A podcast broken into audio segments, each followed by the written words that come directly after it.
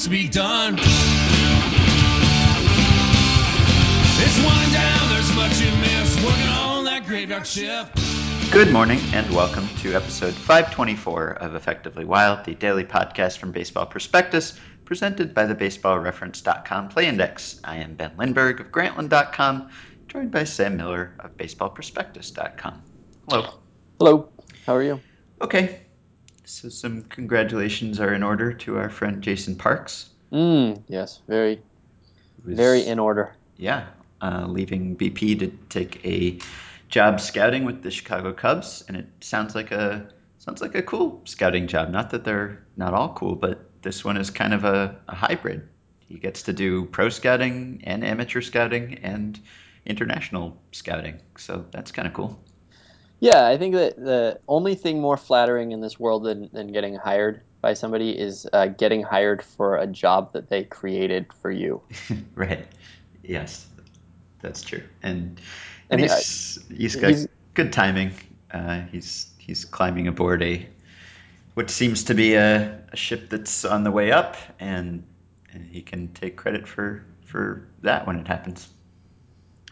Yeah. On the other hand, he's uh, climbing aboard a ship that has been uh, sinking for a century. yeah, I don't know how well this ship metaphor is working. Let's move on.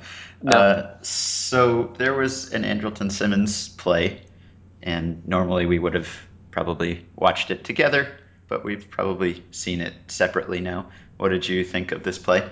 Very good play. Hot take. Yeah, I agree. Do you have it in front of you? I'd like to rewatch it. I do. I'm just rewatching it over and over. So the, the main, I mean, the impressive part or the more impressive part is the throw, The right? Because is- getting to it was was good, but I feel like a lot of shortstops could have gotten to it. Uh, you and know, kept I it there. I don't. I want to slightly dispute that, though. I think that the first moment of that play that makes it brilliant is that he got to it while staying on his feet. You can see he Right. had to extend while running. He had to extend, uh, Yeah. which is a very hard move to make. I don't think. I don't think any other shortstop even tries to I get think- that on I- his feet. I think yeah. they all try to do the pop up. Uh huh. I don't. Yeah, I don't even know if if many shortstops make the throw. They they get there. Maybe they keep it there, but I don't know if they then actually try to to make the play because the the throw. I mean the the transfer is pretty quick. Obviously, he's the momentum is going in completely the wrong direction, and he gets a lot on it. It's not it's not like a rainbow. It's pretty much. I mean, it's it's like a throw from from a third baseman or something. It's just it's on a line pretty much. It bounces. Maybe he wanted it to bounce, but it uh, it's a good bounce, not a short hop bounce. The throw is uh, the throw is really something. The the jump in the jump throw is it almost you know like Jeter is sort of famous for the jump throw, hmm but Jeter's jump throws you get the feeling that he wants them to be so photogenic that like the point of them is to Yeah, to really to really do a, a ballet move. yeah. This was a purposeful jump throw. Th- right. This was this was quick. It was not showy. Uh, he could have definitely made this play um, more Jeter-esque, but he doesn't. He he just he uses the jump to actually get momentum on his throw, hmm and then he's done. And that's it. Oh, look at that! nice play. This is a very nice play. Do, so the Braves announcer said maybe his best of the year. Hmm. Yeah, I was trying to remember uh, what the ones that we've co-watched on this podcast have been. There was the one where he was going in the one direction and then he stopped and came back in the other direction. This is, I think, this is better than that. Uh, I don't remember what the other candidates are really.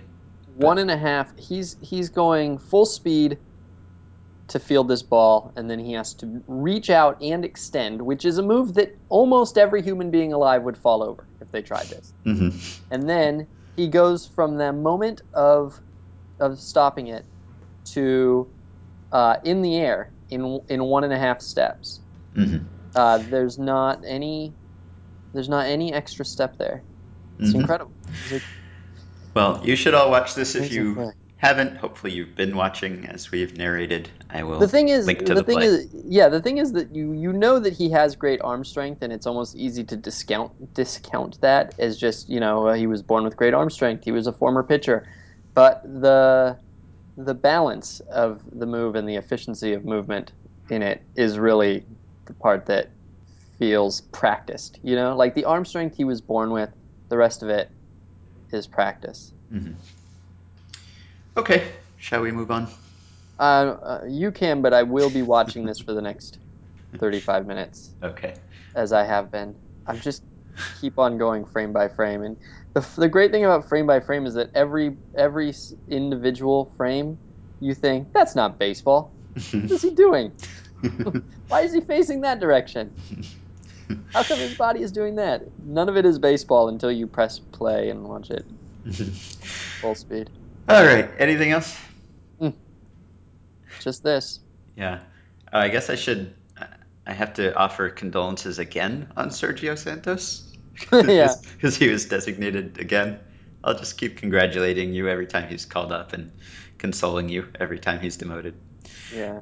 Okay, so what I wanted to talk about mainly was the thing that I wrote for Grantland today, which is about it's about uh, whether we should expect hitters to be able to beat the shift, whether it's fair to expect that.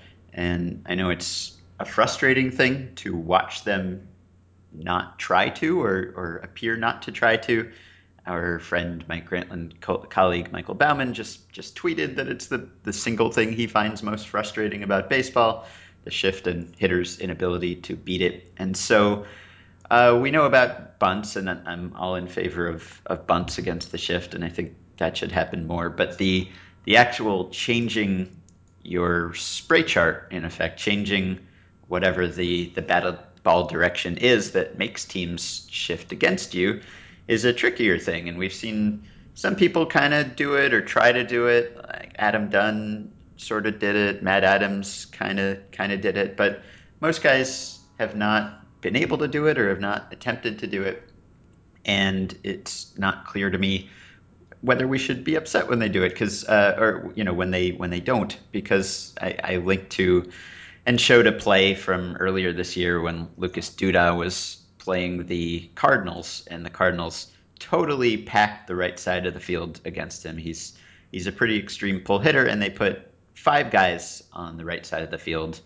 They moved the, the shortstop over to the right a second. They moved the third baseman over there. Jon Jay was straight away in center, and Matt Holliday in left was the only player on the field to the left side of second base. And of course, you, Gary Cohen, who was calling the game, said, "How do you not just try to roll one to the shortstop hole?" And I'm sure many other people were thinking that as they watched that. And of course, Duda just pulled a grounder right into the shift, and he was out.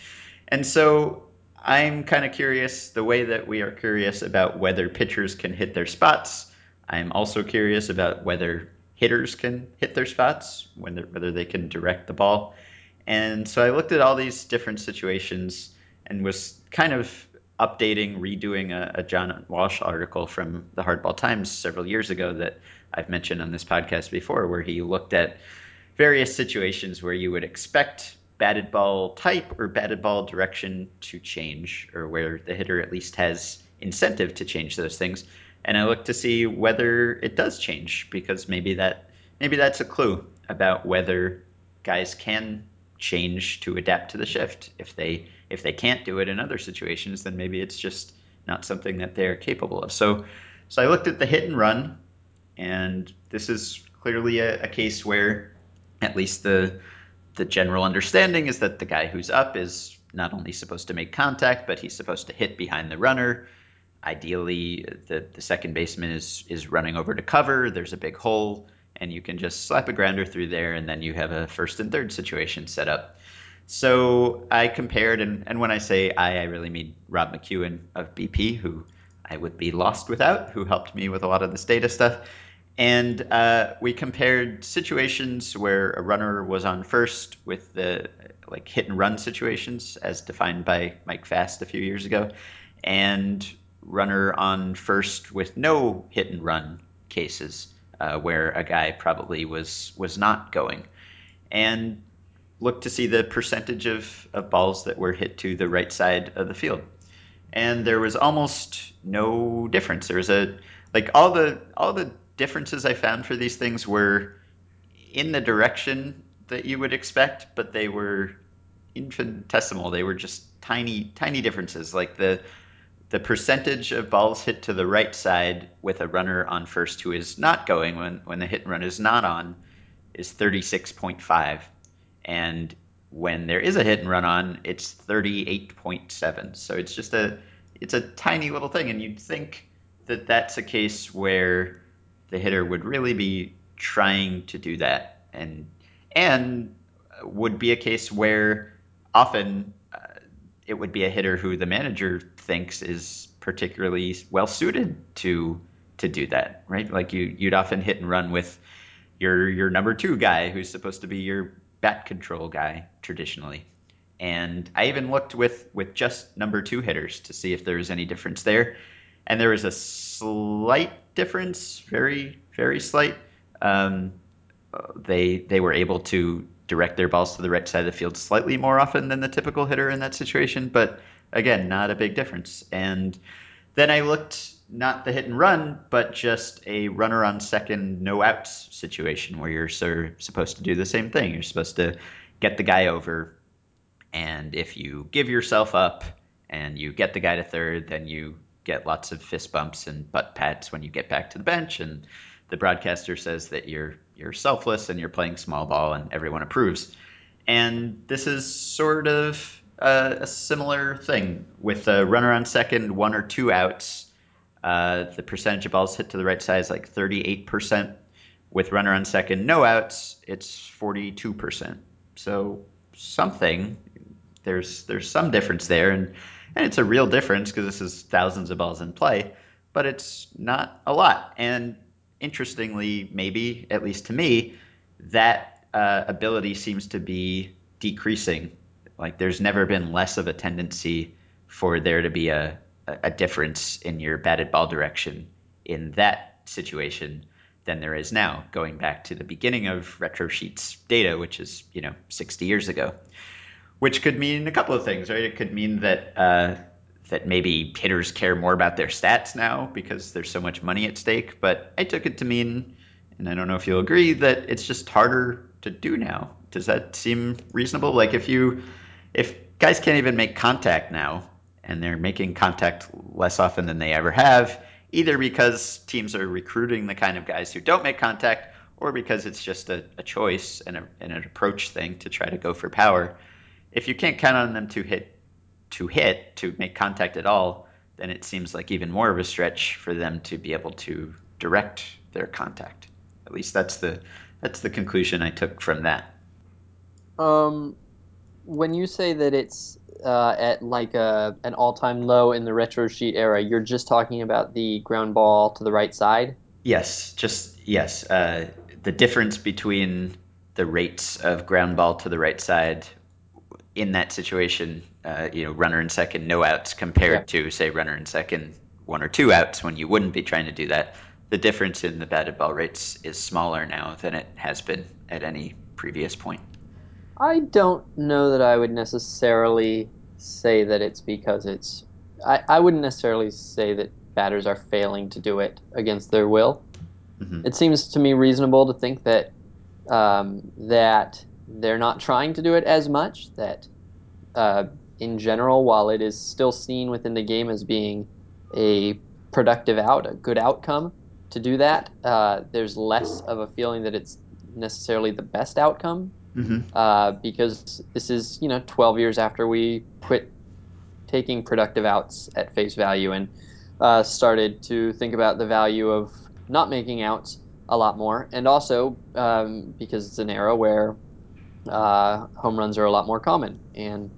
So I would pro- my first instinct would be to assume that that means that players aren't trying as hard to do it. Mm-hmm. Um, the they are striking out more, but we don't also know how much of that is the pitchers and how much of that is the hitters mm-hmm. uh, allowing themselves to be struck out more. Essentially, a change in offensive strategy yeah. uh, as much as a change in pitching strategy.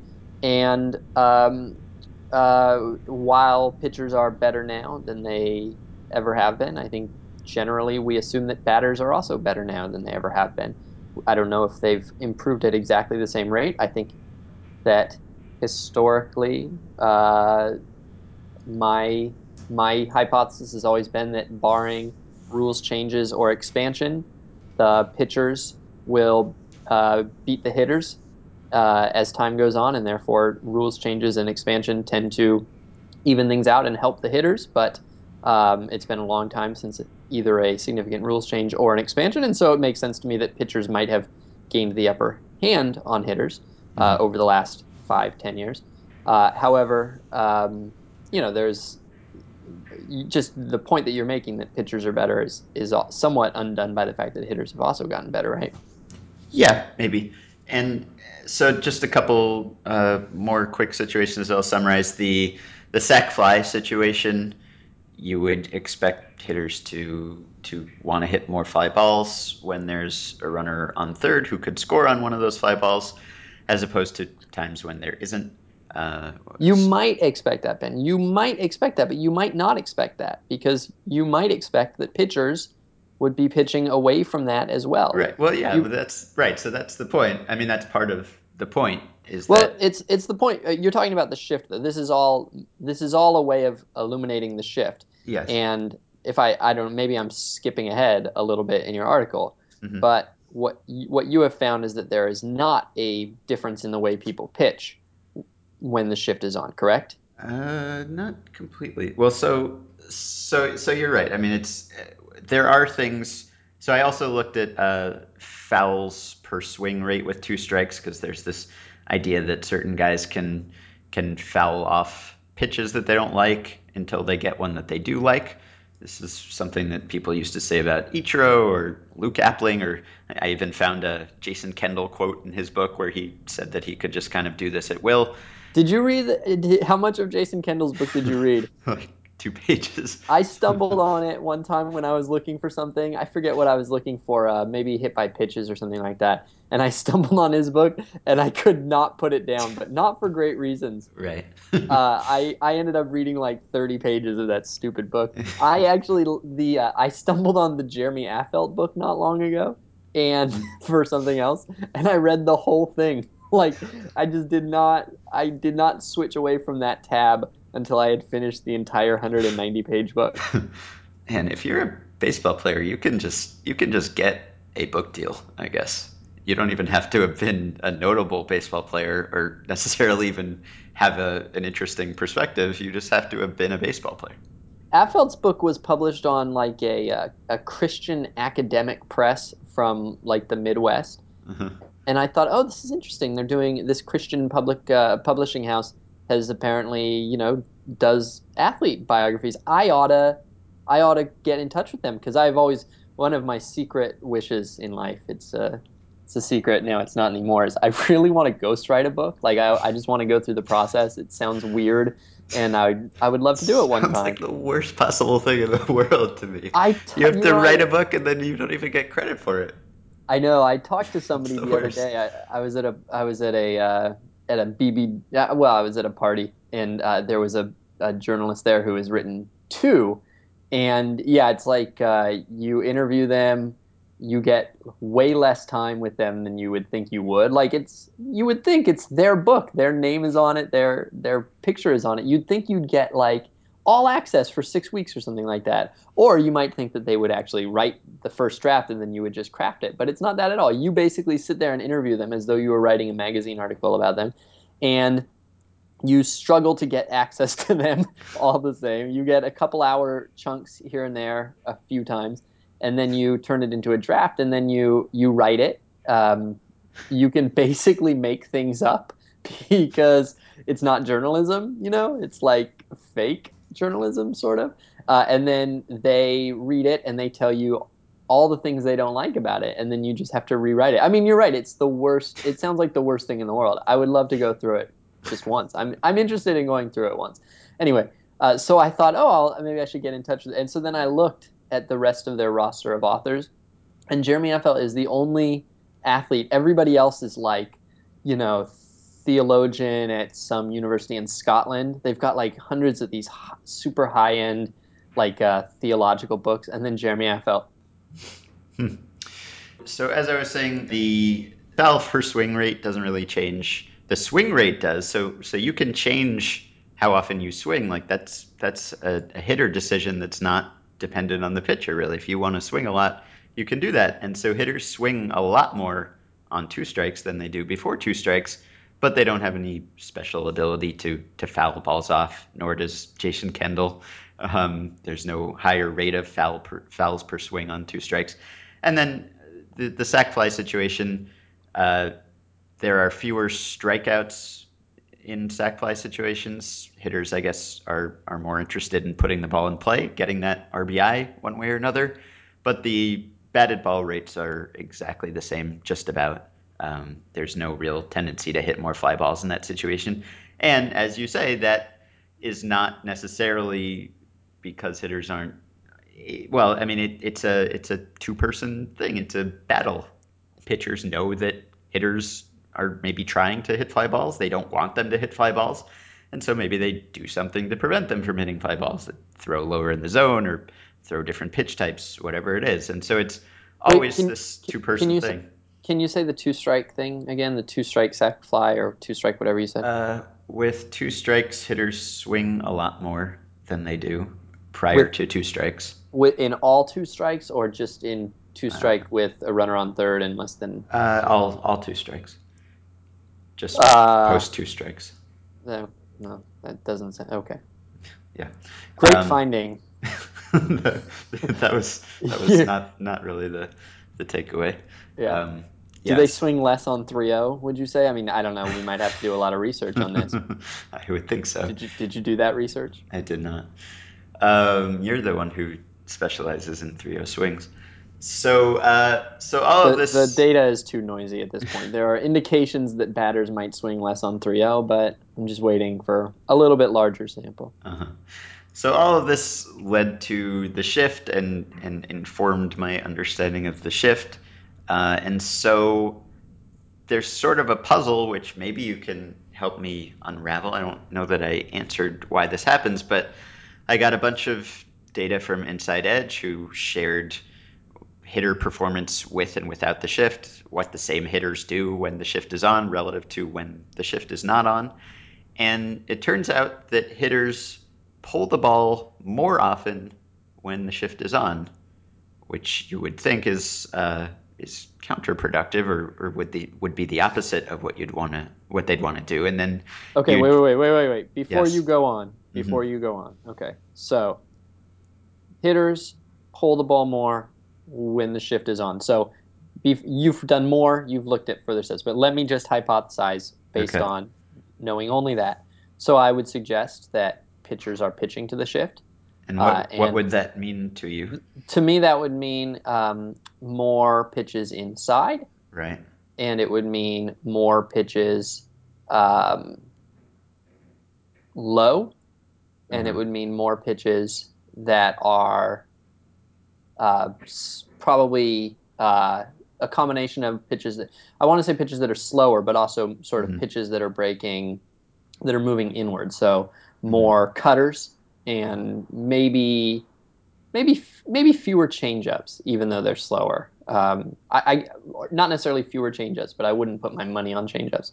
But I would expect more cutters. Uh-huh.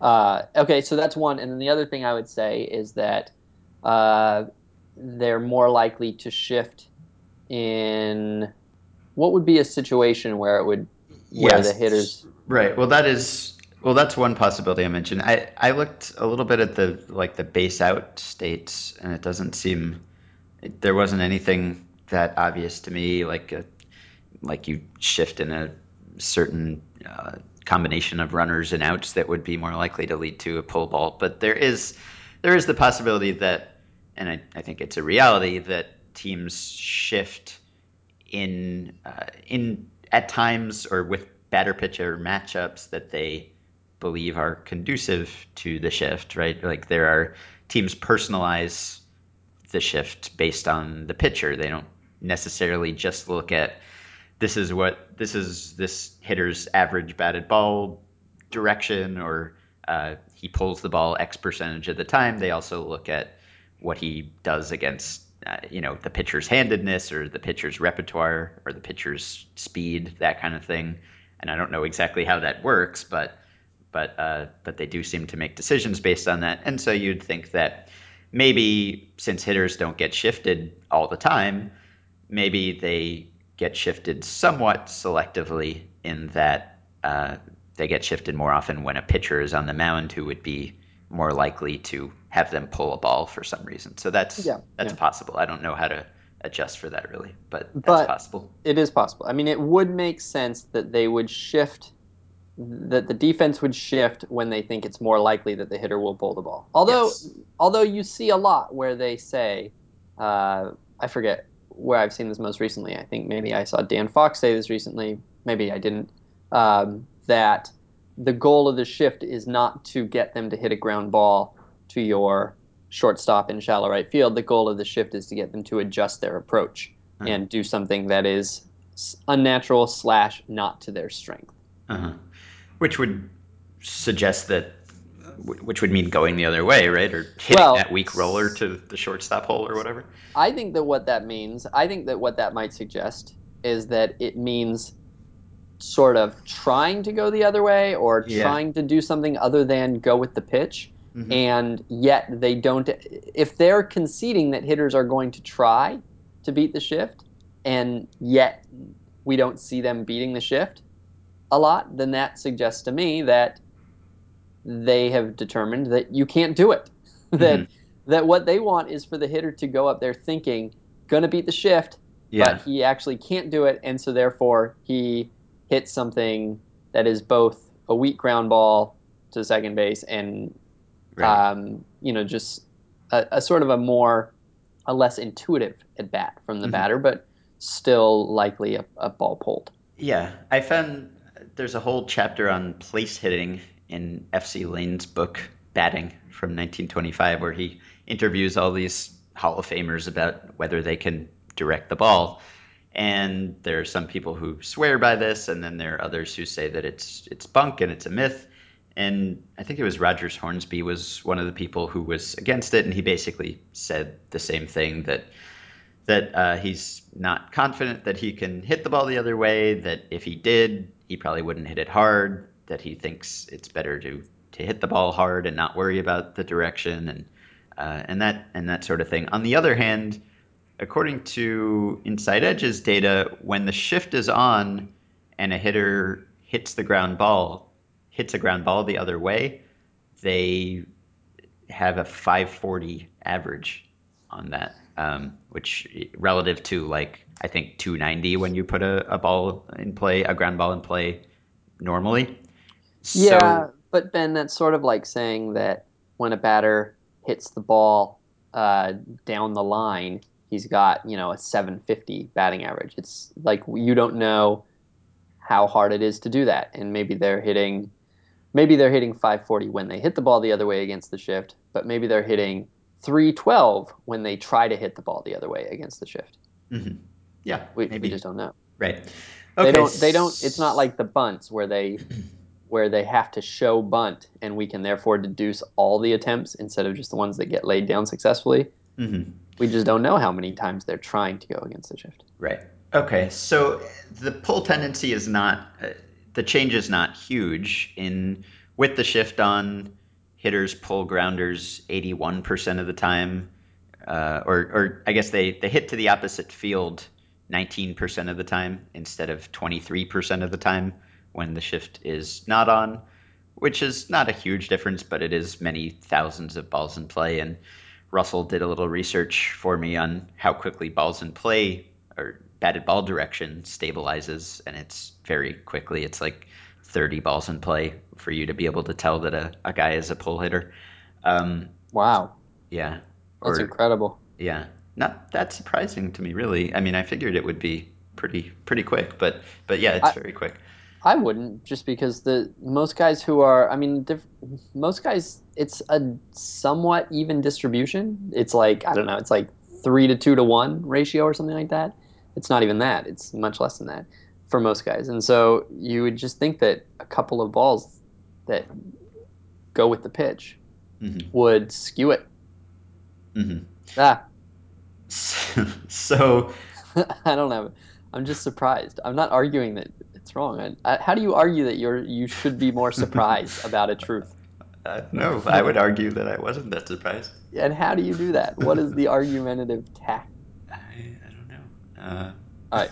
um, so, so the surprising thing though is that your your first theory, which was also my theory, that that pitchers throw inside more often, is not the case. Uh, they actually throw away slightly more often, and I don't know why that is. Whether they're thinking that they can get guys to just roll over and hit grounders or something if they're throwing it out there. And this is not a it's not a skewed sample. It's not just looking at how they where they throw with the shift on relative to not with the shift on because that would skew things obviously because you've got big big sluggers and pull hitters up with the shift. This is looking at the same hitters and where they saw pitches with the shift and without the shift. So I don't know how to explain that. I don't know why they would see more outside pitches with the shift on. It seems counterintuitive. The differences in pitch selection are not huge. They are uh, what you would sort of expect, or what I expected, which is just sort of more slow pitches. There are. It's not a big difference though. It's like per per 100 pitches, there are about two fewer fastballs and uh, like three and a half more changeups and splitters. Mhm. So maybe that's part of it, but I don't know how much of it that explains really. And I didn't look at pitch height. That is something that you could look at. Um, but I, I don't know. It's kind of it's confusing to me that it would show more pulls with the shift on and fewer inside pitches. And so I can only speculate that it is maybe partially the pitch type difference, partially what we talked about earlier, the fact that it might be skewed somewhat by teams shifting when they think they're going to get a pulled ball. And maybe, of course, some of it could be psychological uh, and guys seeing the shift as as a challenge or something that they want to hit the ball even harder in the same direction. Uh, they want to beat the shift as as some sort of macho challenge thing, like it's an insult that the other team is suggesting that they're so easily defensible, um, or or maybe it's just a a distraction. Uh, seeing guys in a place that you know don't normally see them. Although for a lot of guys, you at this point the shift is is the standard that they usually see. So I don't have a, a perfect answer. I would guess that it's a combination of those things. But my takeaway is, I guess, based on looking at all of those ripe opportunities for situational hitting and seeing how how hard that seems to be for most players, and given that that pitchers are are part of the equation and hitters can't just unilaterally make changes, they have to deal with pitchers anticipating and trying to counteract those changes. That maybe uh, that we should pity pull hitters instead of blaming them for not changing their tendencies with the shift on. Except for How bunting, they should all bunt. How did you handle the two strike shifts? The the guys the shifts that start only when there are two strikes on the batter. Uh, I think Were- that the numbers I got were only on at bat ending pitches. Um, and a a part of it also is Wait, I- wait, hang on, wait. What the numbers you got were only on at bat ending pitches? the So these are- the the balls the balls in play. I mean, the balls Yeah. in play are obviously at bat ending pitches. But I'm I'm thinking as far as the the pitch selection and pitch location. Right, right. Yeah, so so that's not controlled for either, and, and that's something I mentioned that uh, when you have two strikes, you are um, well, actually, when you're when you have two strikes, you're a little less likely to pull. So uh, maybe because you're back on your heels, or you're defensive, or you're- waiting to see where the pitch will be, or something. Yeah, but I'm I'm wondering if when you have two strikes, whether there's a pitch that you're a pitcher Oh. is more likely to see. Is the pitcher more likely to Uh-huh. go away? Is the pitcher more likely to throw certain pitches? Yeah, I don't know. Um, I mean, there is a way that this all makes sense, kind of. Um, I I don't think it makes sense in in in reality, but if you just think about what we're talking about, we're talking about a hitter who comes up and is going to do damage by pulling the ball and is a scary hitter and he wants to pull the ball and the opposing team doesn't want him to pull the ball. Now imagine there are no shifts in the world. That batter's going to come up. Uh, well, don't imagine there's no shifts in the world. Imagine there are shifts. That batter's going to come up. The defense is going to anticipate that he's trying to pull the ball because that's what he does. They're going to shift to try to to get him to pull the ball. And independently of that, they also don't want him to pull the ball because it's still scary when he pulls the ball. That's where he hits home runs. And so they would also want to pitch him away. So the same pitcher would the same defense might do two different things that seem contradictory, but both are aimed at the hitter's same strength, right? Yes. So the more a pitcher thinks that a batter is likely to try to pull the ball, or the more uh, that a pull would be damaging, if there are certain situations where the, a ball being pulled would be especially damaging, then in those situations they would have more incentive to shift and they would also have more incentive to pitch away. Those two things sort of work in concert. Mm. Um, and so the the more likely you are to shift, maybe the more likely you would be to pitch him away. And so that could be why you see pitchers going away more, even though they're shifting on the guy, right? That that could that could be the, the sort of the two step approach to facing a batter. The question though is why you would see it doesn't seem like for David Ortiz, who is like the the ultimate guy that you shift against, right? Or Ryan mm-hmm. Howard, I guess, is the ultimate guy you shift against. It's pretty much the same every at bat. Like there's not a huge range in situations that Howard comes up. He comes up, and if you can shift him, you do, and if you can't shift him uh, because there's a you know runner on second or whatever, you don't. But otherwise, you pretty much shift him every single time. So it doesn't seem like there would be a huge range of situations that would lead to different actions. You would think that the game plan for a team would be the same with Ryan Howard, no matter what. It's always the same with Ryan Howard, right? Mm-hmm. You before the game, you go, "How are we going to deal with Ryan Howard?" You don't go through 35 different game states and figure out a different strategy for each of those 35. It's exactly the same, pretty much, for all of it. Mm-hmm. You just everybody moves over here, and all the pitches go over here. And so the fact that there seems to be a difference with pitchers going outside more is hard to explain. Like in a general incentives sense, it makes sense, but in the more blunt way that these strategies are implemented, mm-hmm. it's hard to find the space where that trend would emerge. Yeah. This Simmons play, I think, is the best. I think this is the best one that he's ever made. Really? Best I, one ever, huh? I think I think it it's might not, be. It's not the flashiest. It's not the flashiest, and it was the worst one to listen to me watch. I will acknowledge that that listening to me watch it was was not interesting, and there isn't a moment. There's not one moment. There's not one shock. It's just incredible. So, how, let me ask you this: His throw. Uh, how do you think that his throw is harder than your throw would be if you had a running start eh, from the same position to throw to first? whose throw is better? Yours in a situation where you're given a ball facing the bag and told throw it as hard as you can, or his jumping away and spinning and throwing in one very, very, very quick, desperate move? I think probably his. I think, yeah. I do too. His, his, his arm speed is really fast. it's incredible. It's like the arm just, like it's there and then it's done. Yeah. Oh my gosh. okay. Probably watched this play 45 times while you were talking. Wow. And yet you were still able to contribute to the conversation. Thank you. Okay, uh, so that's it for today. Please support our sponsor, Baseball Reference, by going to baseballreference.com, subscribing to the Play Index, and using the coupon code BP to get the $30 discount on a one year subscription. We will be back with another show tomorrow.